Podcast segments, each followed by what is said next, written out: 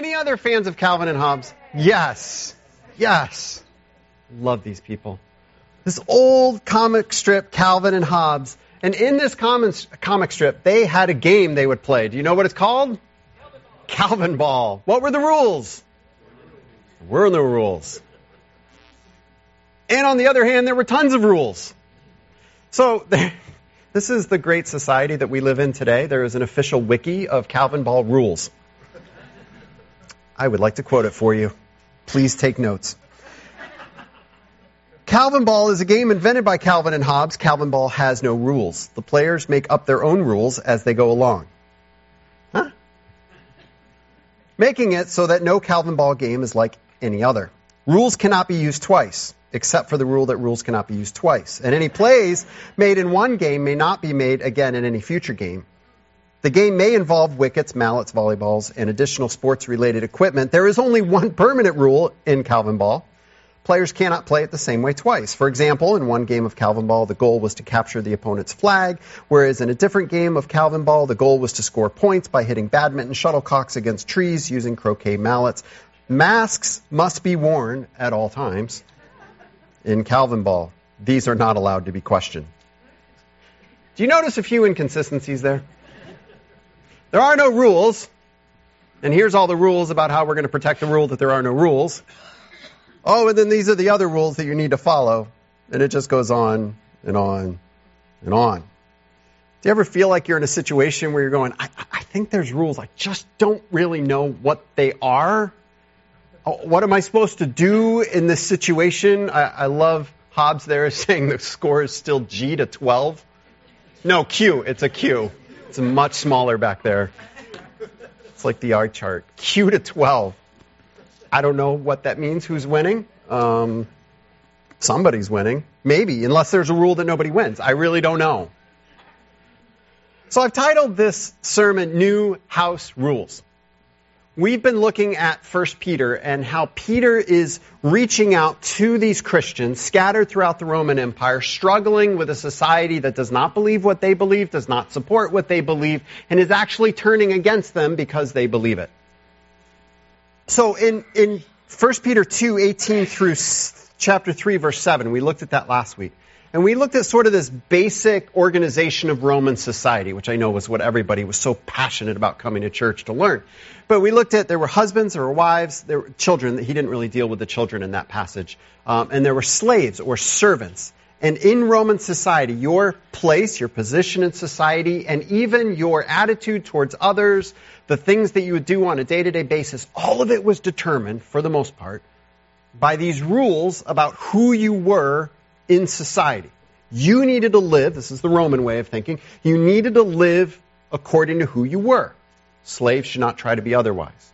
And so on and so forth. That was the Roman way of thinking. This held together. It was the glue that held together their culture and their society. Now imagine the gospel comes in as we looked at and it says, you are set free in Jesus Christ. You have a new identity. You are, he goes so far as to say you are a, uh, a chosen people, royal priesthood. This is chapter 2 verse 9.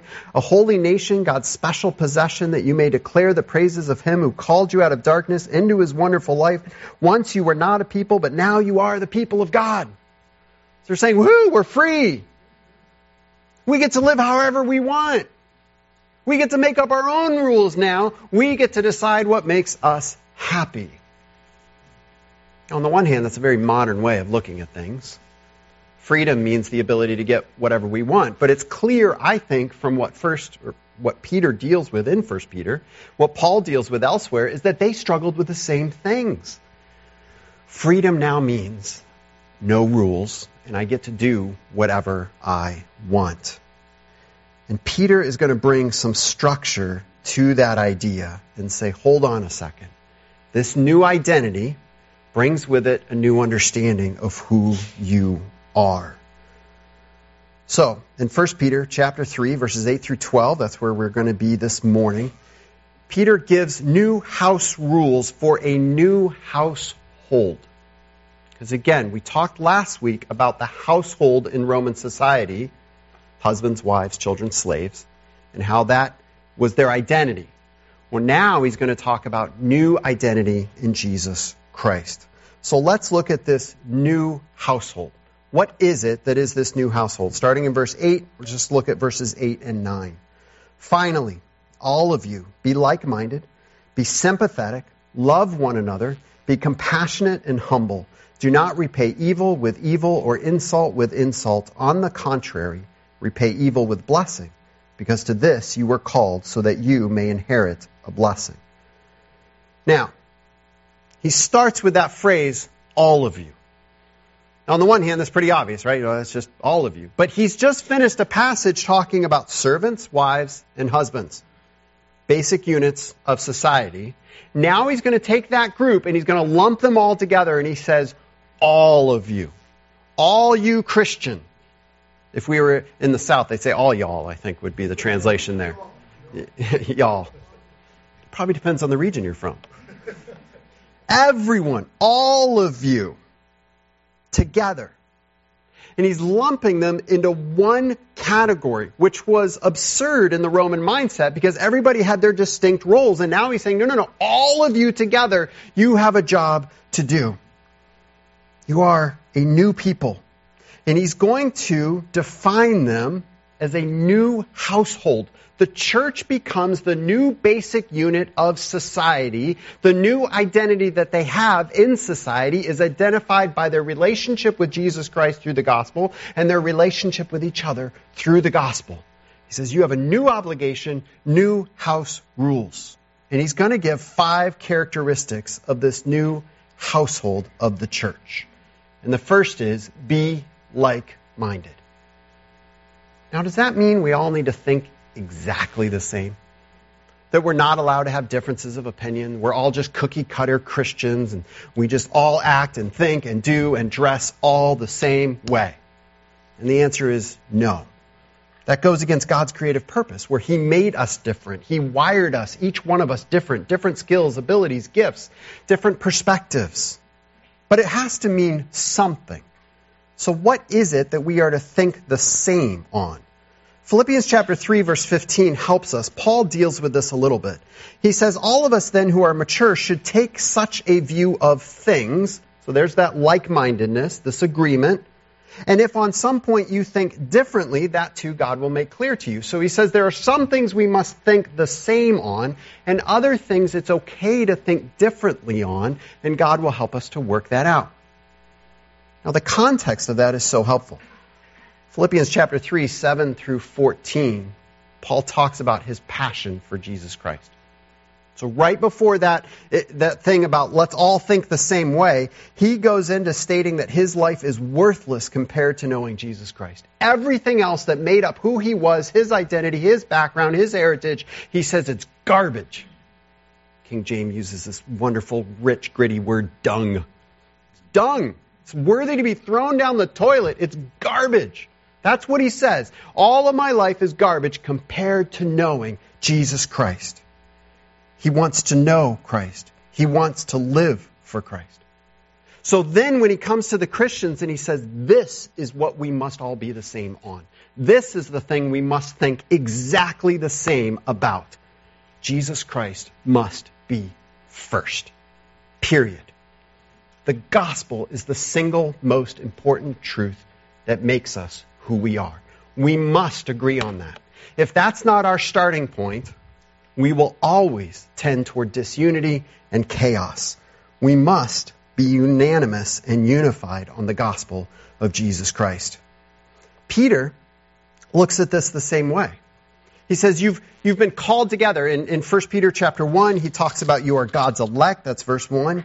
Then in verses 3 through 5, he speaks of their salvation. He starts with the gospel and he lays it out. He says, This is who you are in Jesus Christ. Here's your inheritance. This is your new identity. This household that Peter is defining, he says it has to start with an understanding of being like minded on the gospel of Jesus Christ. What is astonishing is the number of churches the number of Christians today that are trying to base their church, base their unity on something other than Jesus Christ. In fact, all too often, that is the first thing that gets thrown out. The concept that we are saved in and only in Jesus Christ is ejected out of the church, ripped out of the scriptures, and then they want to say, but we're still unified. Without that, we have nothing. We're just a group of people with various opinions and ideas, and we're just going to sit there and argue over them. Or we're going to co- come together over some opinion, some social movement, but we've taken out the one thing that we are called to be, instructed to be, demanded to be like minded on Jesus Christ. Peter wants them, above all else, in this new household of faith, the church, this new area or, or, group of people that they cling to as the culture is turning against them, he says, start by clinging to the gospel of Jesus Christ together. Get that right first. And then he goes on. Be sympathetic. We need to understand what other people need, what they're going through. Enter into their world, their stories. Listen to other brothers and sisters in Christ. Not just come and say, What am I going to get out of this? But how do I lift up somebody else? What are they going through? It says, Love one another. The word that Peter uses here is be brotherly. Be brotherly toward one another. Which is interesting because it, it has so many different layers of meaning. On the one hand, love another as a brother but also in their culture to be of the same household, especially brothers, had some legal implications. There was an ongoing obligation to the relationship to show brotherly love, respect, honor. It had an action associated with it. They were to treat one another as brothers, close family. It was a family obligation. I wonder if we see each other as that way. In the church, to see we are obligated whether, whether it's a brother or sister, we are obligated to treat them as a sibling in the household of faith. He says, be compassionate.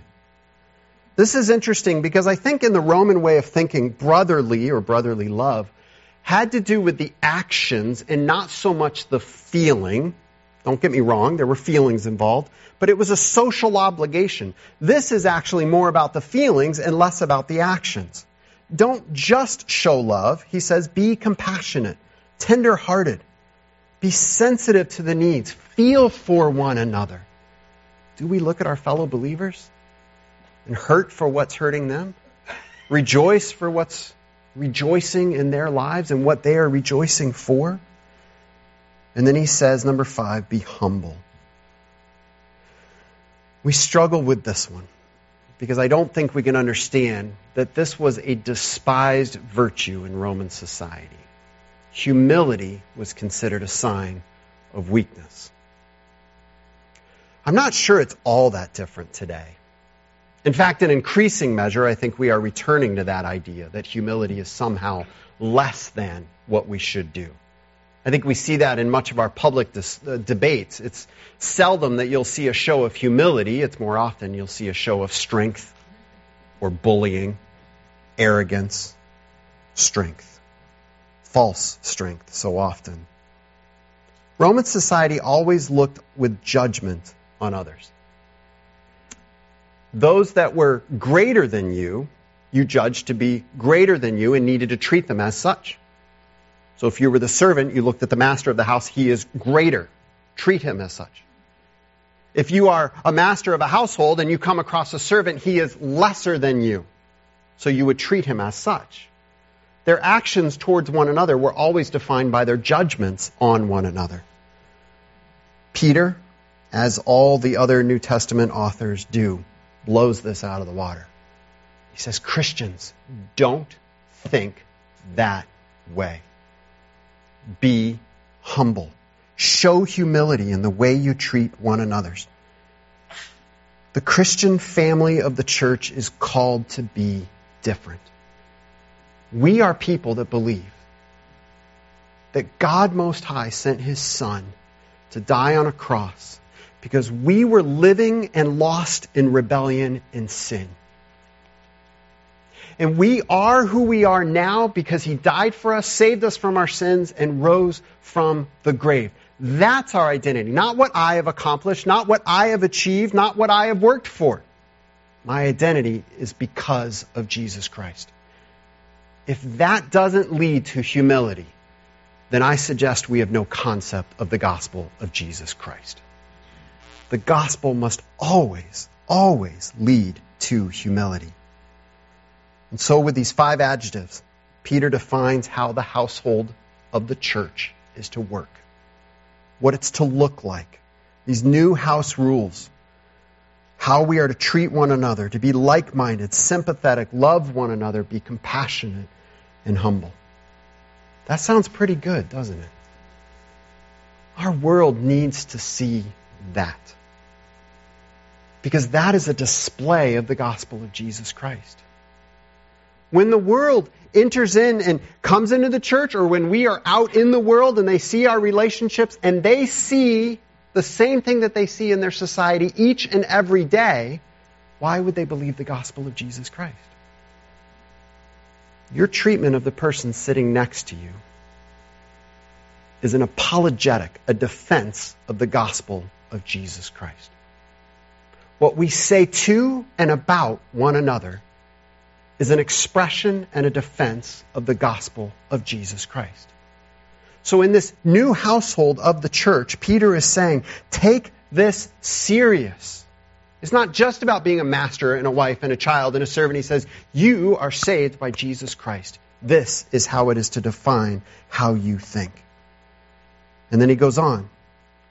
Verse 9 Do not repay evil with evil or insult with insult.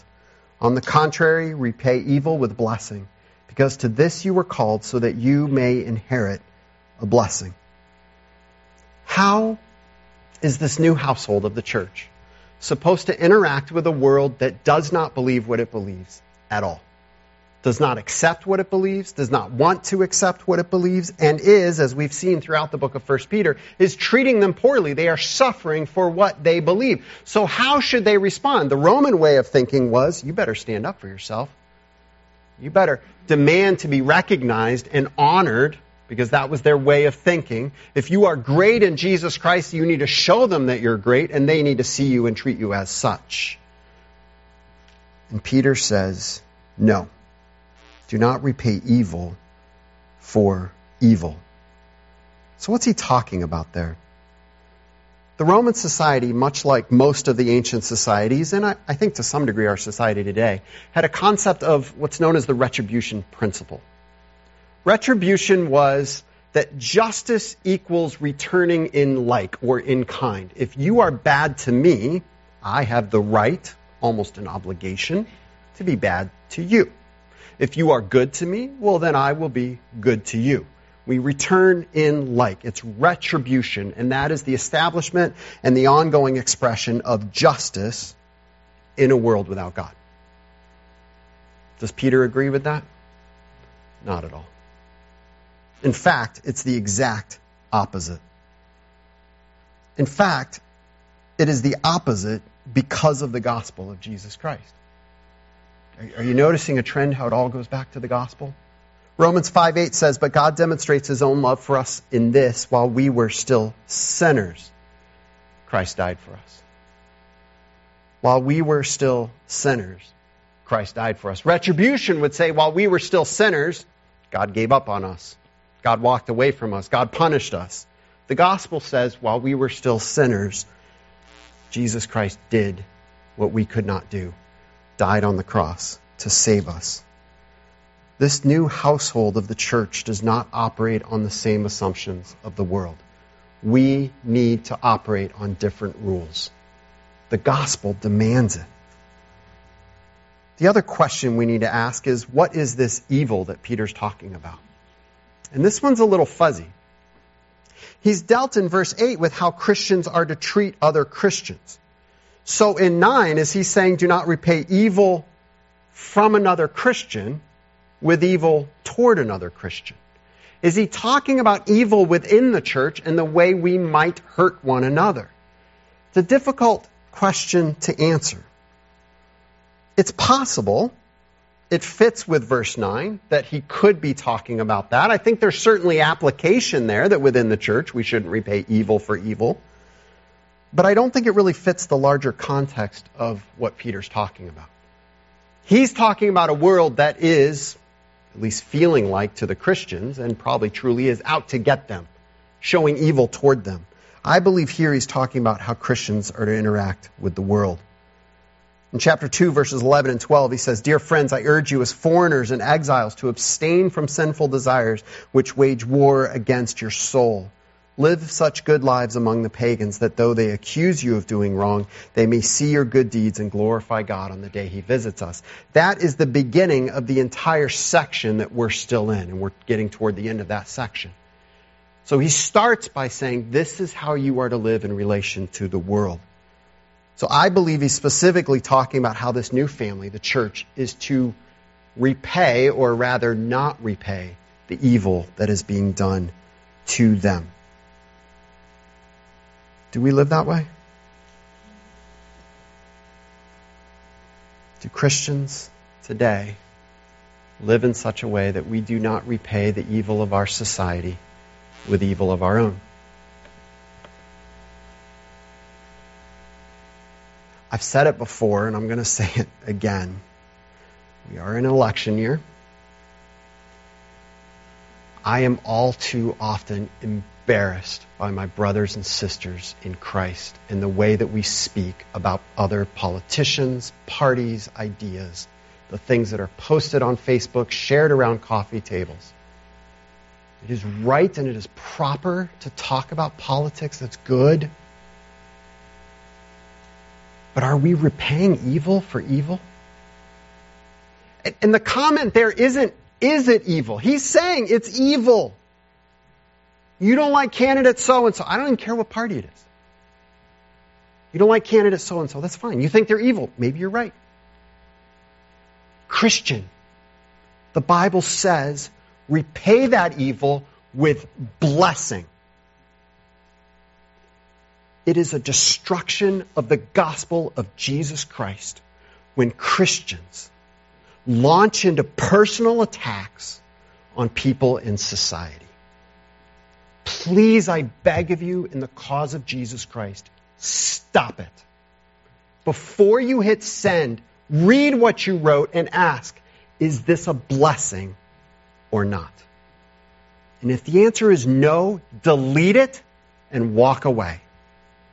We have an obligation to display the gospel of Jesus Christ. I'll get off my soapbox now. What does Peter mean when he says, To this you were called so that you may inherit a blessing? That's a really interesting phrase. Also, some of you are doing the math and how long I'm taking on these points. Don't worry, the last point is much, much shorter, I promise. Nobody likes math, right? Until you're like halfway through a sermon and then we're all experts on it. What does he mean that you were called to this so that you may inherit a blessing?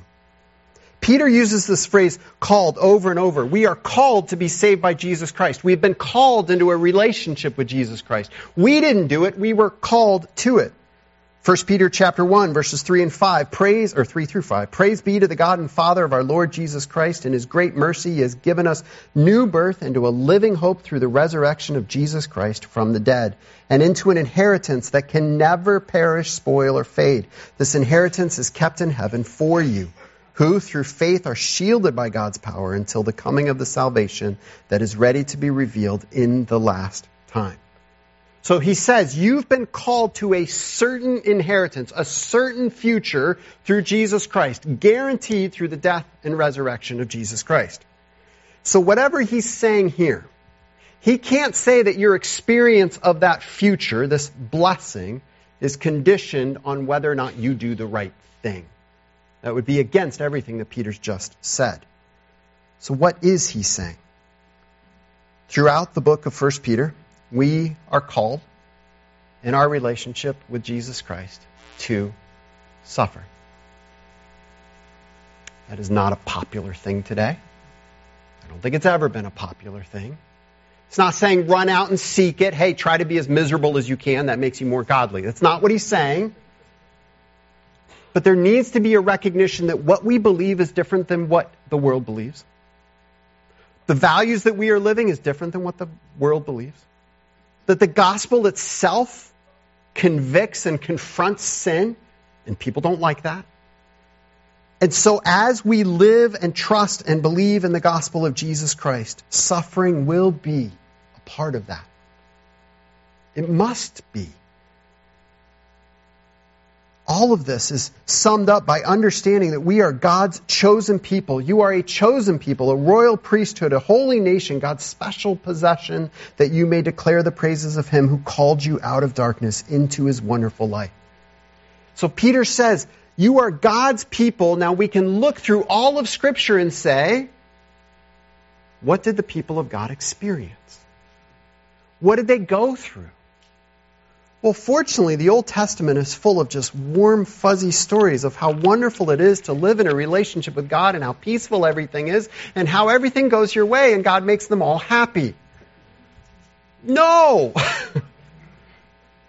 no, the Old Testament is a story of God's faithfulness and his people's faithlessness. It is a story also how he calls them out of their cultures. He establishes them and they are constantly bombarded by the culture around them that attacks them and undermines them. The Old Testament is so often an account of God's people suffering for what they believe. So when Peter says, chapter 3 verse 9, so that you may inherit a blessing. When he says you've been called to this, this lifestyle where people are going to treat you in an evil way and you are to respond with a blessing and that will lead to suffering, then he says, so that you may inherit a blessing. He is not saying your salvation is conditional on whether or not you are a good Christian. It's not what he's saying. He's already said you've been called, you've been saved. What he is saying is that throughout all Scripture, God's way of saving his people has always involved suffering. So when we accept the call of salvation, when we are changed and brought from death into life, we have to understand that call will involve going through suffering. If that's what Israel went through, if that's what Christ on the cross went through, if that's what the early church went through, we need to understand that we may go through that as well. We've been called to live the gospel of Jesus Christ, which means we will experience evil from the world toward us. Our role, just like all of God's people before us, is to respond with blessing an expression of trust in God, an expression of the display and the communication of the gospel of Jesus Christ. The salvation to which we have been called is a blessing that we can only begin to fathom. And as we trust in that and walk through the suffering, we are displaying that we believe the gospel is greater than whatever is happening right now. So we have this new household, new characteristics, new priorities completely different from the world around us. Called to a specific way of living, this way of living, and this is one of many passages we could go to. We are called to being a blessing in this world, even when, especially when the world is evil toward us. Man, I don't think many people would hear that and go, sign me up. Because to live that way requires an immense amount of trust in who God is. It is trusting that the Lord will bring justice. That God knows what he's doing. Look at verses 10 through 12. Peter here quotes out of Psalm chapter 34. For whoever would love life and see good days must keep their tongues from evil and their lips from deceitful speech. They must turn from evil and do good. They must seek peace and pursue it, for the eyes of the Lord are on the righteous, and his ears are attentive to their prayer. But the face of the Lord is against those who do evil. This is one of the few Psalms that we know exactly when it was written. We know what the situation was. David was running from his enemies, like he did so often. As he is being faithful to God's calling in his life, he has to flee from people that are trying to kill him. Peter is taking that idea and looking at it and saying, how did David deal with evil being done against him? And so Dave, David, Dave, me and Dave, David writes Psalm 34 to praise God for rescuing him out of this situation. It's like opening his journal and learning what he went through. And the quote that Peter uses has two main parts. Look at verses 10 through 11. Who, whoever would love life and see good days must keep their tongue from evil and their lips from deceitful speech. They must turn from evil and do good. They must seek peace and pursue it. That's what he's tying into to say, guys, do this. Remember what David said? Live that way. He was in a horrible situation, completely unfair. Everything had turned against him, and yet he said, do the right thing. Live the right way. Don't repay evil with evil. The answer when things turn against you is always to live the character and nature of God, to demonstrate the gospel in your attitude and actions. Our actions are never excused by our situations. Our actions must not be dependent on our situations. Well, the world is good to us, we'll be good to them. No, that's retribution. That's not the gospel. Well, so and so treated me well, therefore I'll treat them well. That's not the gospel. Well, I like what so and so says, so I'll listen to them. No, that's not the gospel. Our actions are never to be shaped by our situation. They are always to be shaped by the gospel of Jesus Christ. Always. And then look at verse 12. This is the foundation that he builds us on. For the eyes of the Lord are on the righteous, and his ears are attentive to their prayer. But the face of the Lord is against those who do evil.